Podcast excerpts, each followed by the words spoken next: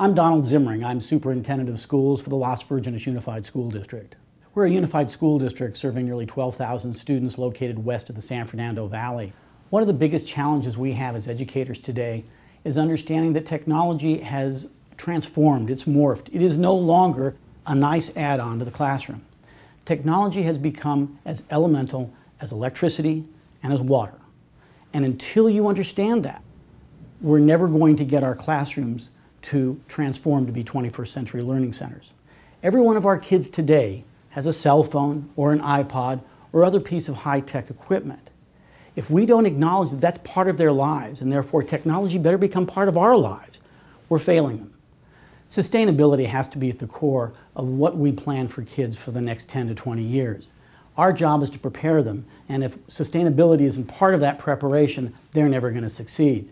That takes leadership.